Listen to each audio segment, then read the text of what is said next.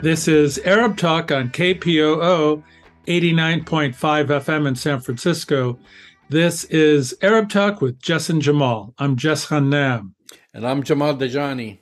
Jamal, we have a really great show today. We're going to be covering a number of topics today. We've been talking about this uh, ruling by COGAT, the Israeli military kind of authority that oversees policies in the West Bank and, and Gaza, but mostly the West Bank, obviously. And they're going to revisit their so called policy of visitors to the West Bank having to disclose basically who their intimate partners are. And uh, we're going to discuss that revisiting of that issue. We're going to talk a little bit about the colonial history. You know, we're in the midst of the actually today Queen Elizabeth II is being laid to rest, and there's a long history of colonial exploitation, obviously, in the context of her her burial today and the ascendance of the new monarch, King Charles, and that colonial history extends to Palestine. And uh, we should, you know, we're going to talk a little bit about that and kind of put that in some context.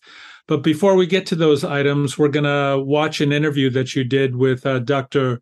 Rania Masri and Anis Germani, who are going to talk about, you know, the tremendous political, economic, and social upheaval going on in Lebanon right now. We've kind of lost sight of that, Jamal, but Lebanon is it's beyond saying that's in crisis. You know, you have you have a society both economically, politically, and socially that's basically tearing apart. The sectarianism. Last week, you know people had to rob a bank in order to get their money out of their their own savings out of their account more, more, more, than seven people i think seven or yeah, yeah. nine people. Yeah. Now it, it, it's it's becoming a trend. Imagine you, you want to get your money from your bank you have to and you got to rob it. you. exactly. So but that speaks to the kind of manifestation of how how fragile and how catastrophic things are for Lebanon right now, in addition to the million or so, you know, Syrian refugees that are still trying to adjust there. So, uh, really great show today. Yeah, so let's uh, watch Dr. Rania Al Masri and Dr. Anis Germani. Lebanon, described in the past as the Switzerland of the Middle East, is now mired in the worst economic crisis its citizens have faced in decades a collapse that day by day is pushing Lebanese citizens to the brink, many of whom have tried to leave the country in precarious boats, joining a wave of migration that continues to grow. Recently, angry Lebanese have forced their way into as many as seven banks to access trapped savings as the country's crippling financial crisis pushes people to take the law into their own hands. According to data published by the United Nations, eight out of 10 Lebanese live below poverty line. Joining us to discuss this and more, Dr. Rania Al Masri, University professor and member of the political movement Muwatinin wa Muwatinat fi Dawla, translated as citizens in a state, and Dr. Anis Germani, a political activist and a medical doctor. Welcome to both of you. Glad to have you back on Arab Talk. Pleasure to be with you. So, since we last spoke in the summer of 2021, the economic crisis has deteriorated, deteriorated rapidly. Dr. Germani, please summarize some key factors that dug Lebanon deeper into this economical quagmire.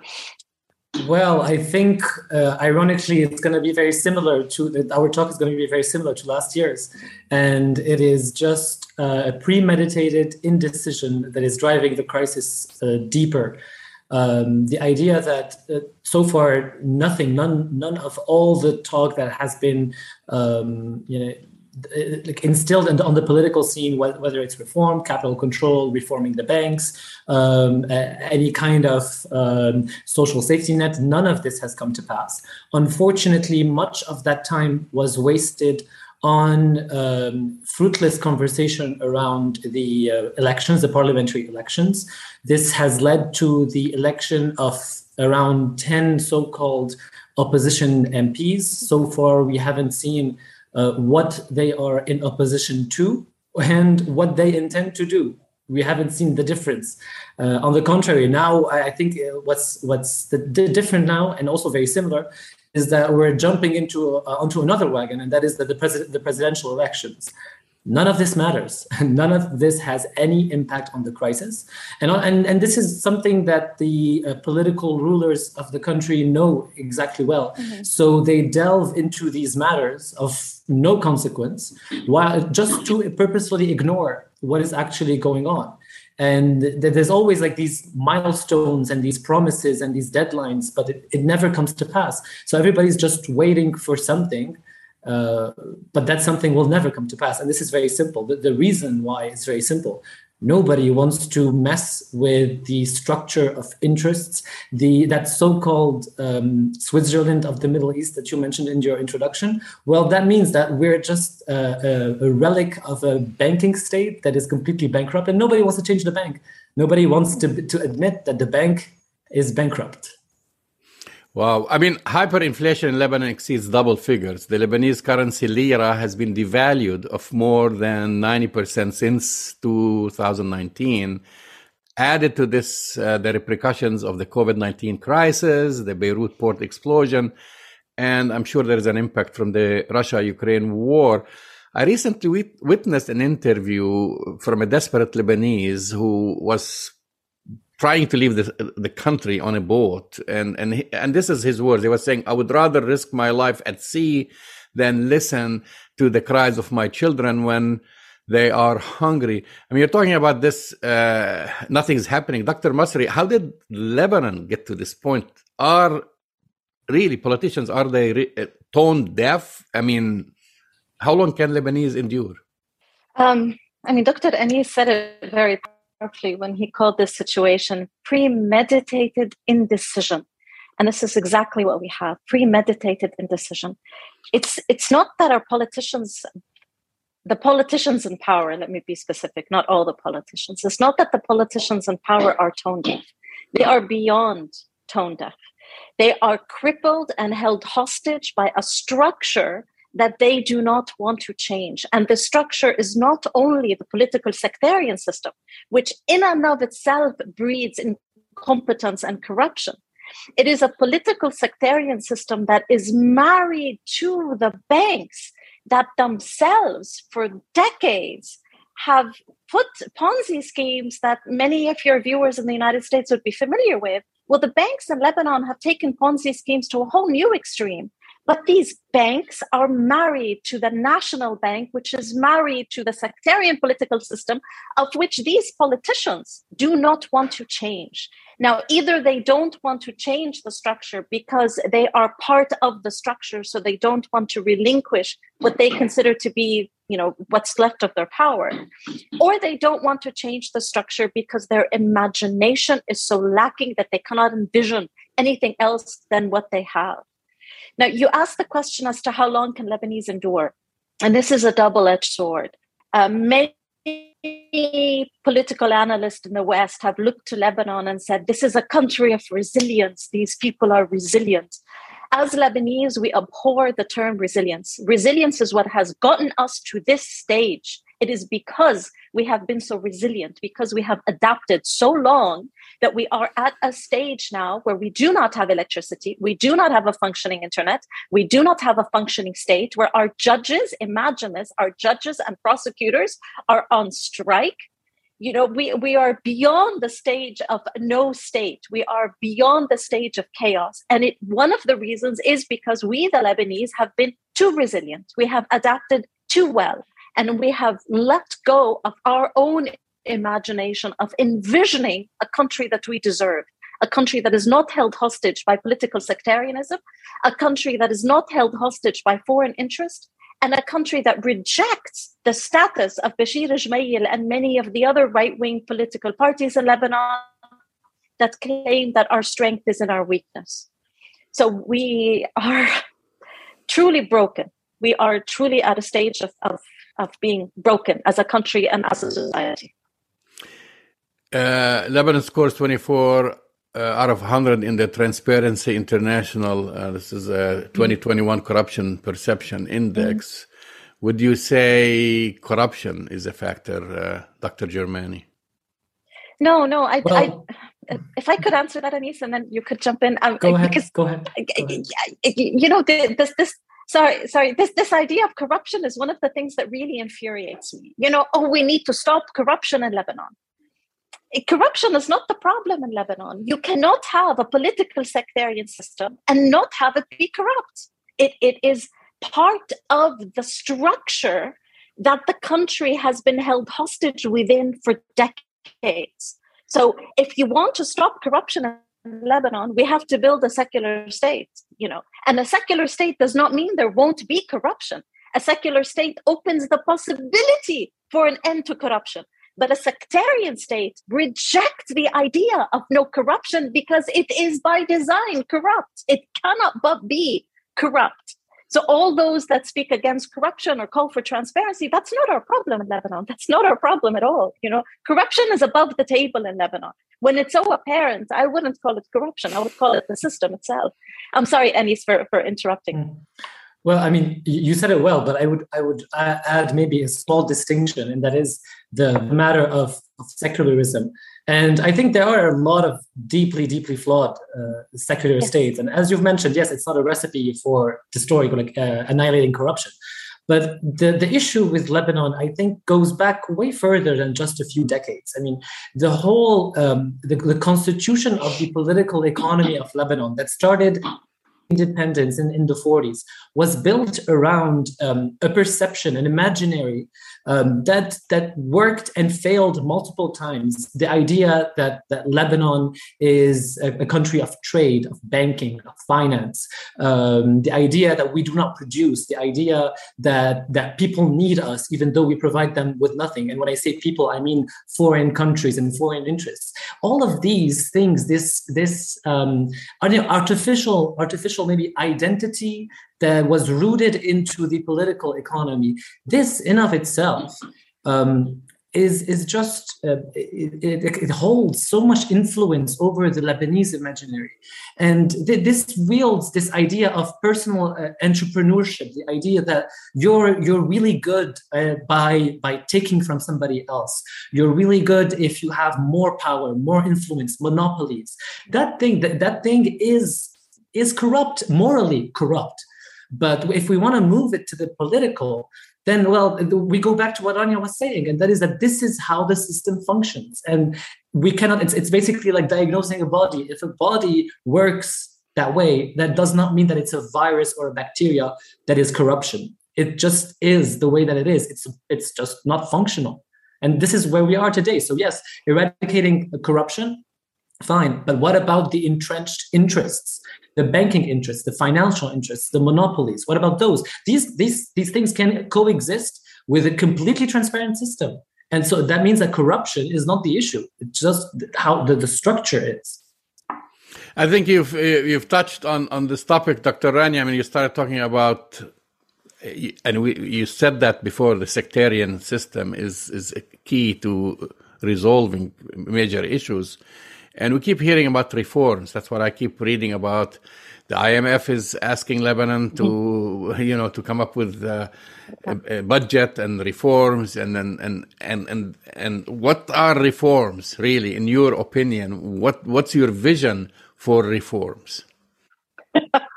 there can be no reform within a political sectarian system. It's like giving aspirin to a patient who's dying of cancer um, that the patient might feel a little better for a little while, but the patient will still die what, the reforms that they're talking about are reforms that, that will make Lebanon better for foreign interest and for foreign loans. They're not reforms that will make Lebanon better for the Lebanese society and for the millions of non Lebanese that are also the responsibility of the Lebanese government. Those aren't the reforms that we're talking about. The reforms that the so called opposition MPs are talking about are even smaller than those reforms. I mean, we can't even identify what those reforms are. So we we are at a stage right now in Lebanon where we cannot be speaking about reform. We have to be speaking about transformation. It is again, reforms go hand in hand with this concept of adapting and resilience. And we simply have nothing left to reform within the structure. I know, Anis, you want to speak more about the, the concept of reforms and you know your favorite opposition I mean, members I, in, uh, in parliament. I mean, I always find it ironic that um, I think the IMF is at the left of the Lebanese left in terms of what they're what they're asking. And and it's always important to remember that the IMF is a is an international financial institution. It is not an institution that cares about economies, and by economies I mean people. The idea is that their goals are strictly financial, and once they manage to balance the books so that a country that is uh, that is bankrupt is able to take on more debt, and and this is the, the essential criteria, just more debt, then they're fine. And they don't care about the people and the economy they live in, how they live, how they consume their, their way of life. All of it does not matter. So, so even those reforms that are being pushed by the IMF, which are honestly the basics of the basics and applying just that would even be criminal even that is not even on the table today. Today, what is going on is that we're seeing two things. You have the reforms of the IMF that are that are always there in the rhetoric. At the same time, whenever the rhetoric goes way too high, you have the quote unquote reforms of the Lebanese banks. And these are two antagonizing um, projects that are that they are trying to marry in order to do nothing whatsoever. Because today, the, the Lebanese politicians or the, the people in power, they don't want to please, they don't want to please the IMF, but uh, anger the IMF too much because once the illusion that we're going to be saved by the IMF falls apart, then they're going to have to be dealing with a lot of domestic anger. So what what needs to happen today is truly uh, uh, a radical change. And I, I, believe this is the problem. The problem today in Lebanon, if we want to boil it down to something, there is no radical opposition. There is no radical program. I'm talking about uh, socializing healthcare, education, about uh, redistributing wealth, resources, land. This is what we need. And anything shorter of that is not going to be able to do the transformation that Rania is talking about. But even more so, it is not going to push the people in power either to act or even to dig into their heels and for other people to work together to overthrow them. None of this is going to come to pass. People here uh, don't have an idea, really. I, I personally lost track uh, about the what the value of the Lebanese lira, for example. Mm-hmm. Just just to give you an idea, uh, Lebanese authorities still calculate custom tariffs at the old peg of uh, 1,505 liras to the dollar and and and and that's that's not real i mean how how does this major devaluation how what how does this impact number one the economy and then the buying power for the average citizen to for people to understand what lebanese are going through. I mean the devaluation itself does not impact uh, the economy. The devaluation is a symptom of a failing economy and this is what it is. Uh, purchasing power is down in the drain, of course. The idea that we're going to keep, uh, we, we want to refloat the banks by printing more lira, and this is the only thing that's happening. The, the printing of lira is is a, a sort of a, a, mechanism in order for the mass of people to pay the dues of the banks. And that is only it is not driving the the the currency the, the, the exchange rate down. It is not doing that. It is actually allowing people to buy stuff while still uh, paying for the losses of the banks which is this is kind of a small misconception about the Lebanese situation. But at the same time, the idea that the currency will still fail and will still be devalued just because we don't have enough dollars and we still import. We are, we are still we are still in a deficit, a much lesser deficit than before, because of the collapse of purchasing power. And the consequences of that are through the roof. And I can I can speak uh, to, to this as a doctor. I, the patients that I'm seeing uh, who suffer from complications due to lack of medication, the critical cases in hospitals that don't have uh, access to essential uh, antibiotics is, is just insane. The mortality, the infantile mortality rate tripled last year, which is one of the main indicators of how uh, developed the healthcare system is. And this is already tripling. That means that the whole system is is falling apart. So it's, it's the tariff on, uh, the customs tariff, it being priced on the on the old peg, is not. Um, if we want to talk about it in terms of purchasing power, it, it does not affect purchasing power today when it's at the 1,500 rate. It is a way of subsidizing uh, the, the gains of importers because importers are, are pricing their, their, their goods at, at, a, at the dollar rate or even more. Uh, but then when once they will adjust or change the, the that the, the custom tax they're going to increase it even more. So today what's happening that difference between the 1500 rate in taxes versus the cost of goods is being pocketed by importers who monopolize the market. So this has actually no impact today on purchasing power. But in the future once that tax is raised these importers will raise the prices even more.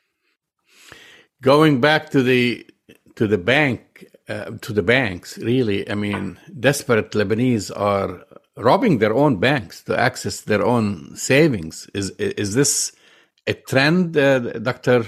Masri, or I mean, what's the psychological impact? I wouldn't say they're robbing the banks. They are using arms, many a times plastic guns, to restore what the courts have failed to restore to them. They are going into the banks and taking their own money. And to, to, my knowledge, all of them have not gotten all of their money. I mean, none of them have gotten all of their money. So they're not robbers. And, and when you use the expression earlier, take the law into their own hands, that's literally what they are doing. They are trying to enforce the law because the courts have chosen to be incompetent in enforcing the law. So they're they're not they're not stealing. They're not taking anything that isn't theirs. They are trying to reclaim what is theirs. Uh, they are greeted as heroes throughout most of the Lebanese society. Uh, they are greeted with with pride. They are greeted with glee. Um, the vast majority of them have been men, but when one woman, Sally Hafiz, uh, went to the banks with a plastic gun and she stood up and she you know social media started representing her as our wonder woman our superhero. Um, so in terms of what has been the psychological impact on, on the lebanese people i would argue that, that they have given a sense of hope and dignity and, and focus to the anger. However is this the way forward for us all to take you know plastic guns and try to reclaim our dollars in the banks? No of course it can't work that way the banks will eventually retaliate with armed security. The armed security will eventually cause some harm, and the, this thing will escalate. Do I support what these individuals are doing in the banks? Unconditionally, yes, I most definitely do. But is this the way forward? No, it cannot be the way forward because the way forward has to be much more organized with much more of a holistic vision. It has to be led by workers, by independent unions, of which we barely have any, by courageous political parties that demand transformation, you know, by a, a, real revolution and not the kind of uprising protest that we had in 2019 that I refuse to call a revolution. You know, are, are we there yet in terms of the organizing power of political parties and the organizing power of workers and the imagination of the Lebanese? Unfortunately, no. So within this gap, here comes these, what has it been, nine, ten banks? Here come these individuals that have sh- you know shaken the country and and given us a little bit of, of hope and energy in the process. I mean what what what do you expect from the banks? You said well they're going to have now more security etc oh no no I mean, are they gonna I, I, are gonna give people their their money? I mean, I mean, uh, sorry for using the term robbing because it sounds to me the, the banks are the robbers when they the take your money. The banks are the robbers. They are not the giving you back. Are the robbers? So with this, that's why I said it has a psychological impact of giving people hope. But then again, you've said the banks will retaliate, and so where is that going to lead you to? I mean, the banks have retaliated by threatening a strike. And it's quite interesting in Lebanon that we have judges on strike, prosecutors on strike, and banks on strike. I mean, where else have you heard about this? And in this way, Lebanon is exceptional. And, and, and who actually goes on strike are the ones in power and not the people that are that are oppressed and the people that are suffering. So the banks would retaliate by closing their doors for a few more days, maybe for a few more weeks. Once they open the doors, there will be these um, you know the, these actions by people they will come back. The banks are threatening to bring in armed security guards. Let us also remember that the armed security guards the police force the military in lebanon are barely getting paid. They're barely surviving. They're barely making ends meet. So economically if we look at it as a class struggle they are on the same side as the people themselves who are taking back their own money where this will lead is to more chaos will the chaos then be taken advantage of by the people who should take advantage of it the organizers the, the leftist politicians the, the people with vision that becomes the question that becomes the critical question in my perspective. Well, I want to go back to the subject of reforms or or whether economically or politically, or you you called it, I think, restructuring of this or getting rid of the sectarian system. How is this possible when the exodus, number one, of young, educated Lebanese who are key to to the country's future's recovery continues to to happen? Yeah, but does revolution really happen from the educated middle class? I'm, I'm not so sure.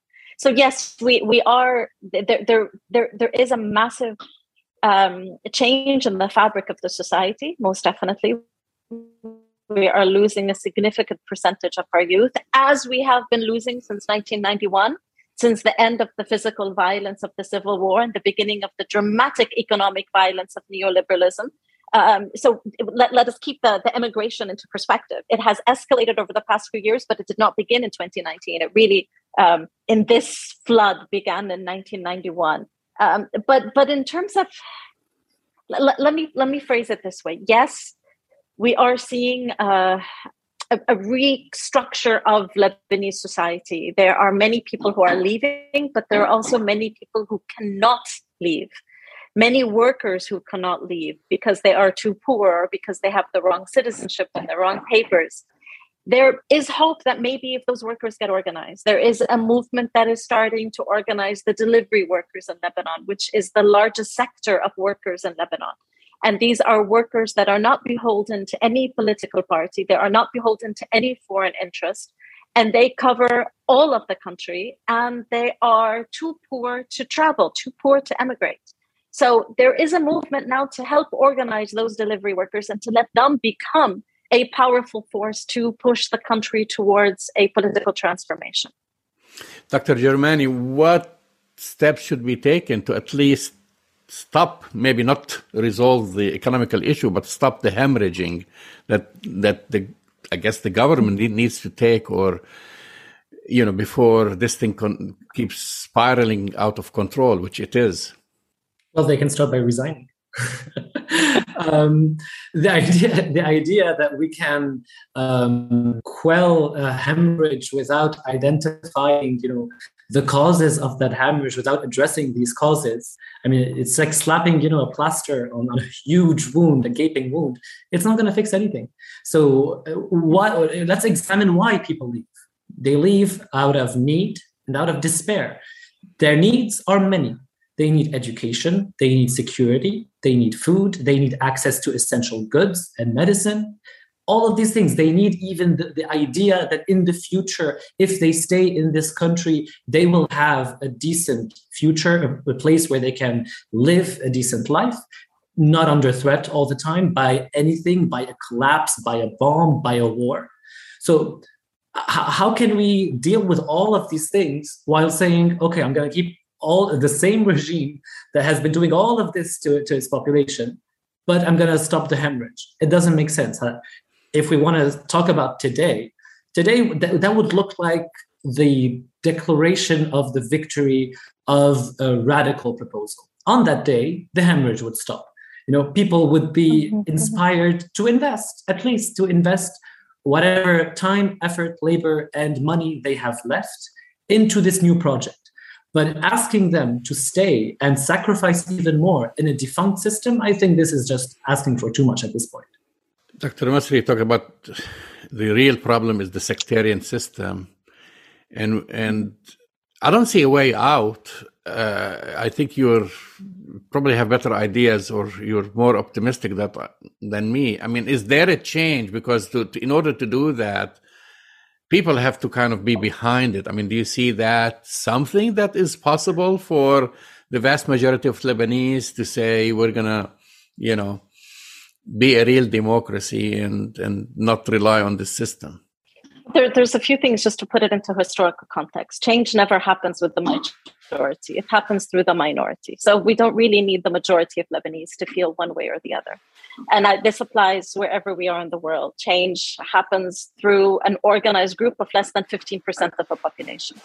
That's one thing. Second thing is, is during, during crises, Uh, people lack imagination. They, they lack the ability to envision beyond their current state. And they have been trained for decades, if not hundreds of years, to accept crumbs presented to them as reform. Perhaps if you were to ask people 700 years ago, several hundred years ago, if they were to envision life without royal monarchs, they would have thought it was impossible and they would simply have asked for a benevolent king. Now we find the idea of monarchs to be insulting and to be offensive, you know, and I'm saying this during the funeral of Queen Elizabeth, the whole idea of a monarch is insulting and offensive. And we can say this now, but 100 years ago, this, this talk would have been ludicrous.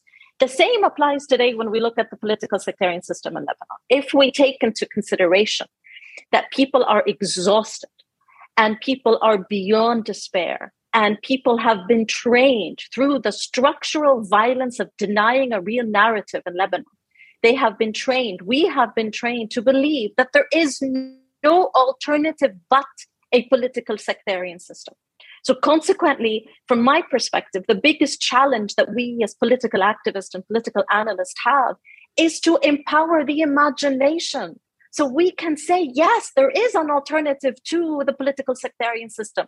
Just as myself, as a socialist, I constantly argue, yes, there is an alternative to capitalism. It is not capitalism, you know, or or nothing. Actually, capitalism will only lead to nothing.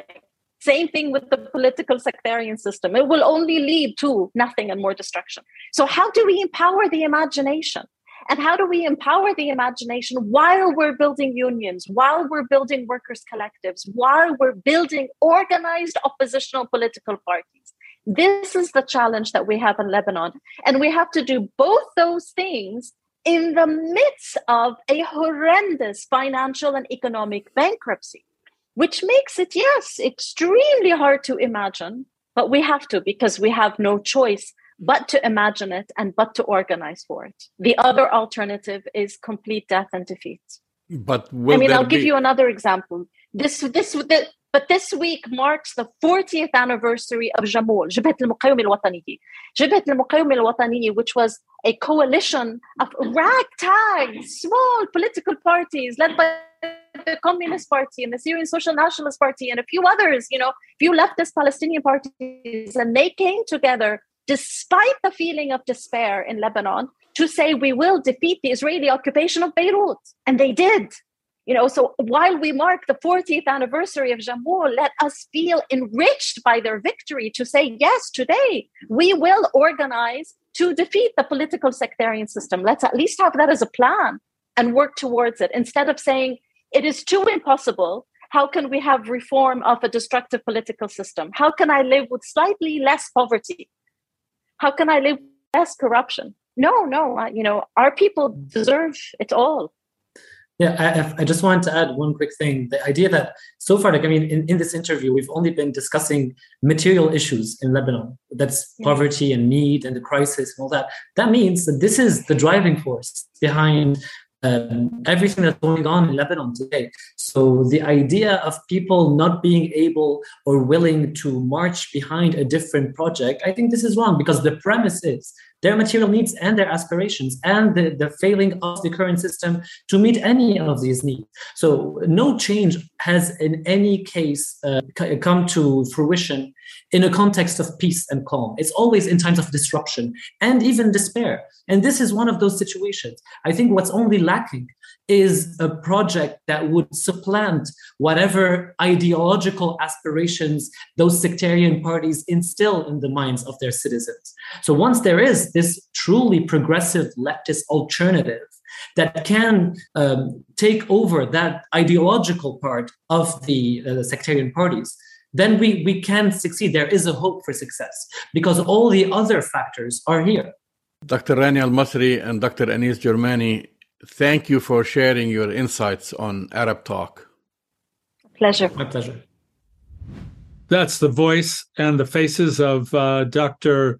Rania Masri and Dr. Anis Germani. talking about the kind of the chaos and the difficulties and the upheaval that's going on in Lebanon right now, Jamal. I mean, I know we haven't talked about it for some time now, but the reality is things are worsening significantly for people in Lebanon right now. It's it's pretty dire.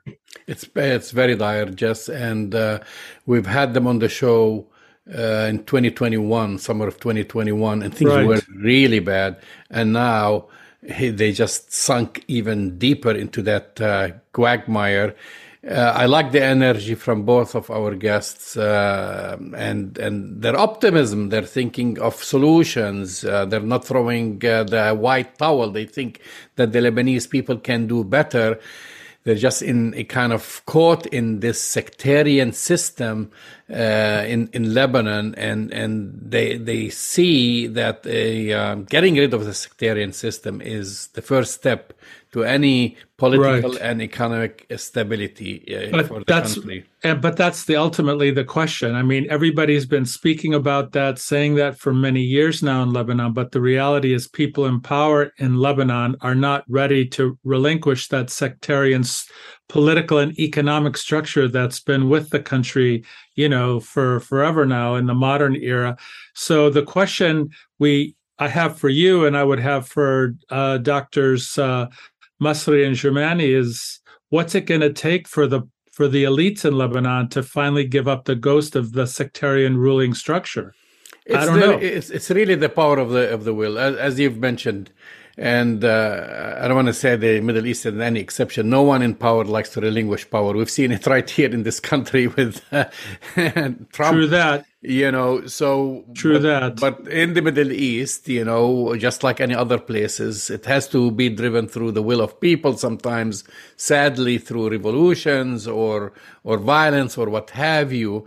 But uh, you know, those in power, man, uh, historically, they just don't want to resign. I mean, we they don't. Some, some they just don't want to leave, and and and we used to think, well, maybe it's the Middle East or maybe it's in third world countries. But hey, we've seen it right here in this country. We yeah, barely I, dodged the bullet with failing short, really, of just sending whatever the Secret Service to drag Donald Trump out of the White House. He didn't want to leave. No, he didn't want to leave, and there was a book that just came out recently that he he basically told many of his intimate staff that he wouldn't leave. But that's another story. But I think your point is spot on, Jamal. This is not a uniquely Lebanese, Middle Eastern, or Arab issue. This is a uniquely human issue that that has to do with people not wanting to give up power, economic power, political power, social power uh, even when there's you know in the context of democracy. So Lebanon, I mean, it, but but we have to, you know, this show we we focus on the Middle East, and we we have to say, in fact, that we have uh, since the Arab Spring, we have so many failed states now that uh, uh, that we're confronting. You know, I mean, Lebanon to some extent you could make an argument is failing or is a failed state. Syria is a failed state. Tunisia, we we haven't spoken about recently, but now they're kind of walking back some of the gains that they got from the Arab Spring. So we're really in a situation, you know, Libya, you know, the list goes on. It's a very difficult time now in the Arab world, Jamal. It's a very, very difficult time. That's right. We're going to move on to the next story, yes. But before we do that, I just want us to remember Sabra and Shatila, which uh, basically this month from the 16th to the 18th was the infamous massacre of Sabra and Shatila that also happened also in Lebanon. It's 40 years. I can't believe that's 40 years have passed since that uh, infamous uh, massacre, and, and we'll, probably will discuss it more in details uh, next week or in the coming weeks. That's right, Jamal. But we'll, let's talk a little bit about how it is for visitors to Palestine, specifically in the West Bank, whether or not they have to reveal their intimate partners. We spoke about this. There was a global outrage against the apartheid state for even doing something like this Wow, surprise, surprise. it looks like they're revisiting this apartheid idea that you have to disclose your intimate partners. Well, uh, with a caveat. So of don't course. get fooled by the headline. So for those who don't know, COGAT, that stands for Israel's coordinator of government activities in the territories. They failed to mention the occupied territories. They say the territories. What territories? The territories in China or in the Philippines? I don't know. But anyway, that's that's that's the COGAT. Recently announced that it was uh, revising its uh, uh, forthcoming guidelines for entry into the West Bank by foreign nationals. And if you remember, uh, there was a backlash, which we discussed, uh, because they passed a new new series of travel rules that are scheduled to be implemented this fall, including stipulation that foreigners had 30 days to report the start of romantic relationship with any Palestinian ID holder. So that's that's one of their uh, draconian rules in addition to this limiting the numbers of um, students uh, foreign students or foreign uh, academics who are scheduled to teach in palestine. So except they really haven't just you know because two things. One cogat did remove its stipulation that foreigners must declare relationship with a palestinian within 30 days of getting married engaged or moving in with them. That's I'm just using their words here. However, the overall constraint remains. So, according to their uh, their new rules, uh, appointed COGAT officials must be informed as part of their request to renew or extend existing visas. In other words, individuals still have to report the information to COGAT, and still COGAT will determine their visa. Then they also revised the numbers for, uh, of uh, the added categories for permits uh, for teachers and removed removed the cap of 100 they had before uh, of visiting uh, lecturers and 150 students uh, at Palestinian universities. So so they removed that part. So cosmetically it looks like they've made something but they didn't. But they haven't jamal. The reality is that they haven't. It's all cosmetic. It's it's not even as good as bad cosmetic surgery. It's easy to see through this. It's easy to see that they're you know this is part of the hasbara kind of uh, repackaging of these really you know there's no other way to call it but you know grotesque apartheid practices trying to control every aspect of life uh, for Palestinians living in Gaza and the West Bank and Jerusalem. And uh, not only Palestinians, but also people visiting, whether it be academic professors or, or students coming to study in Palestine. I, I don't see it as any. What, what's different is the packaging, right? Well, not only this, that's actually half the story. So half the story, of course, it's all smoke and mirrors to, to say, look, we listened to, to you because we, because of the backlash of the international community didn't like that and made, made it, basically mocked that decision. The second half of the story, just it's tied to the visa waiver program. Right. So that's, that's the real right. motivation behind right. COGAT minor revision, if you want to, even if you want to call them minor revisions. So, so, uh, you know, Israel has been fi- Israel, and I should say there's the, its surrogates in Congress. They've been fighting tooth and nail to be granted what we call it the United States waiver, a visa waiver program which allows basically citizens of foreign countries to come to this country and stay here for 90 days without obtaining right. a visa at the embassy. They right. want to join basically what we grant EU countries, for example, or, or, or, or the UK. So you can fly in here and just like Americans fly into France and get 90 days. So they have been lobbying for this, especially uh, more now since September 2021 uh, with, uh, with with President Biden, and then of course, uh, you know, uh, progressive politicians. They said, "Hey, wait a minute, what about all these crazy rules that you pass on uh, foreign visitors, especially if, if they are Palestinian Americans or, or Muslim Americans or Arab Americans visiting Israel and all that investigation, etc. We cannot give you that because you discriminate against citizens of the United States. And that's why their visa waiver program has been on hold.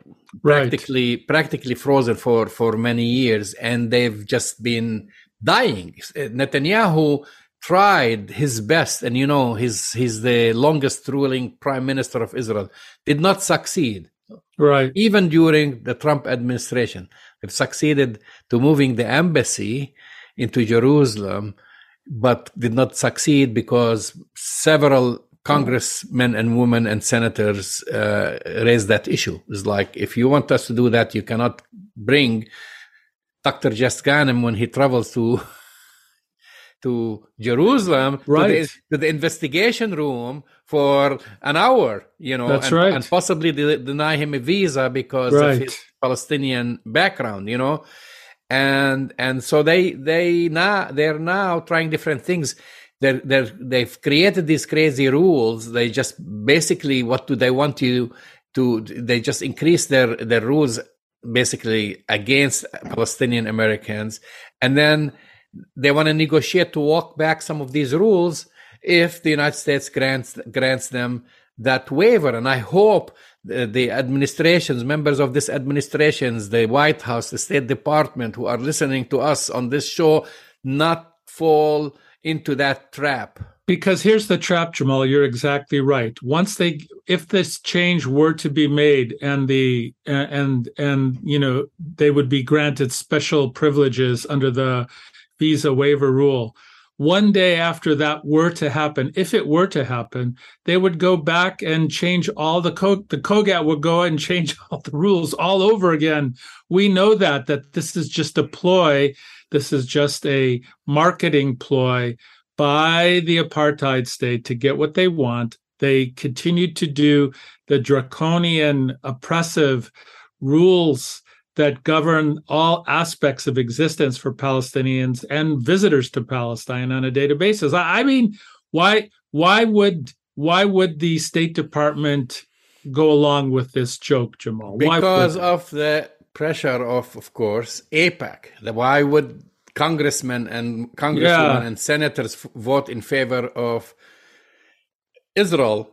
What I'm saying here, just if they go along with this program, yeah. They're granting waiver visas to apartheid.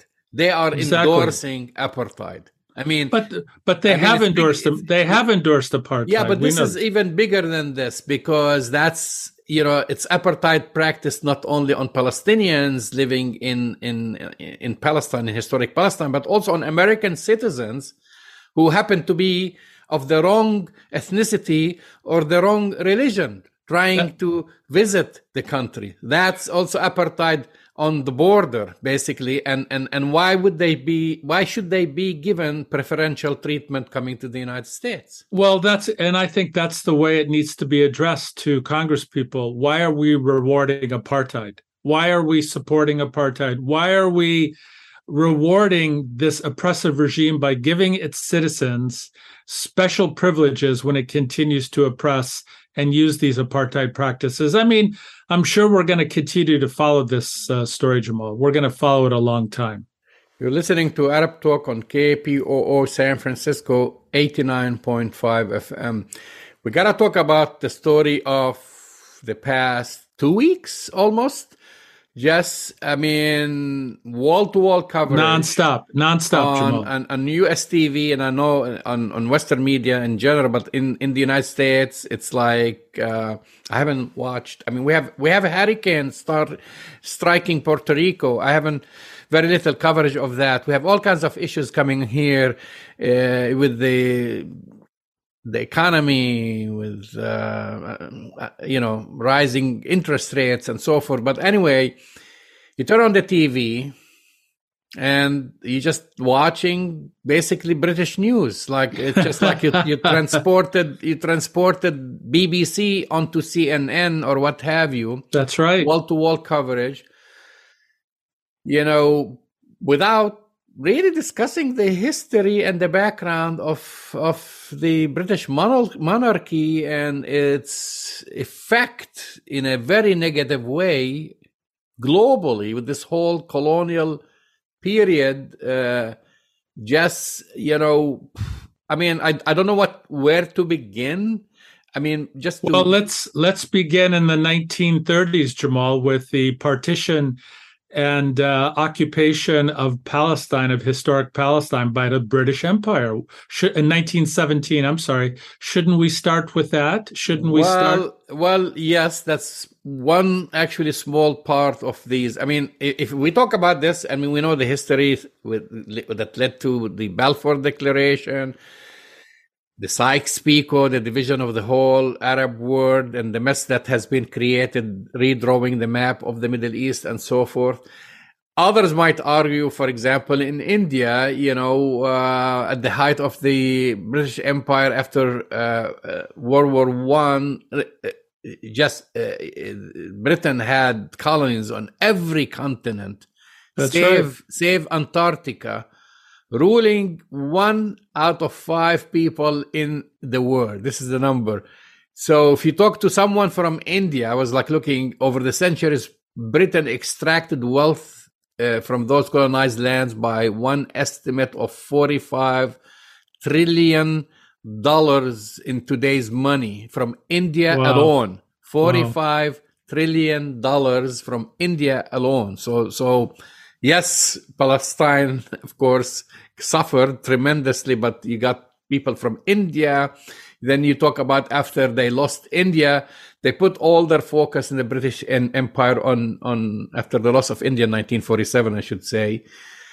Kenya became the jewel, uh, becomes one of the jewels in the crown that we see uh, along with uh, Malaya, in part because of the major source of cash, crop production, etc. So if you look at it also of all the uh, profiteering, let's start with that without even talking about the uh, death and destruction of all these uh, but former colonies of, uh, of and i think that's exactly right jamal basically what's happening now they're giving a period of mourning but uh, what you're hearing and reading about throughout the you know the commonwealth and the former colonies and current and former colonies is that you're hearing that once uh, queen elizabeth has had her you know period of mourning and respect the whole issue of breaking away from uh, the united kingdom and the commonwealth is coming up again. And this includes northern ireland it includes scotland it includes the all of the british colonies in the caribbean uh, in, and Africa, and you know, it just like it goes on and on and on. And that there was a period of time where this was kind of uh, quiet because people had so much regard and respect for the Queen. But now that she's uh, passed and moving on, and you have now King Charles III, people are going to revisit this. So I think you know we're probably poised for a very significant re-examination, including uh, including kind of payment back, you know, the restitution of the of the plunder that the British Empire took. Well, that's not what we are seeing on. And not on TV. Not on TV, and uh, I understand there is a mourning uh, period, just but also there is context here, and it, it, it's like as if there's know, no context. The provided. way they, they describe it is like you know that uh, uh, nothing happened during her reign or her father's reign or her uncle's reign. Everything is hunky dory. Uh, she's a great grandmother to, to many people who are paying respects. You have to discuss the effect of colonialism, British colonialism in particular, on the world. And when you, uh, the way I see it, just plain and simple, it's whitewashing colonialism Absolutely, and that, she was that, the perfect, and she was the perfect person to do it. I've been watching whitewashing colonialism now since she, she passed away on CNN, on NBC, on and, and the rest of the network, and no one is questioning this.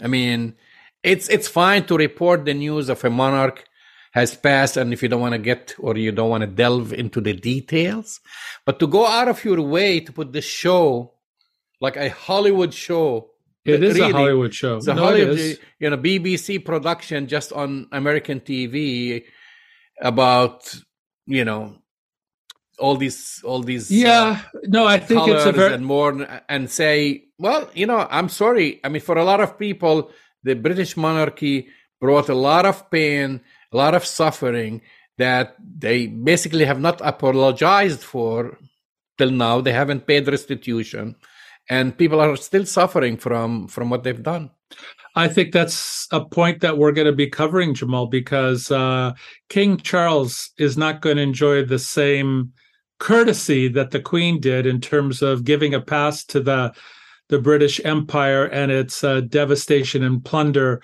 of all these countries. So I think he should King Charles needs to put his seatbelt on Jamal because it's going to be a rough ride starting very very soon. You've been listening to Arab Talk on KPOO San Francisco 89.5 FM. Go to our website arabtalkradio.com to download the latest shows and we'll speak to you next week. See you next week.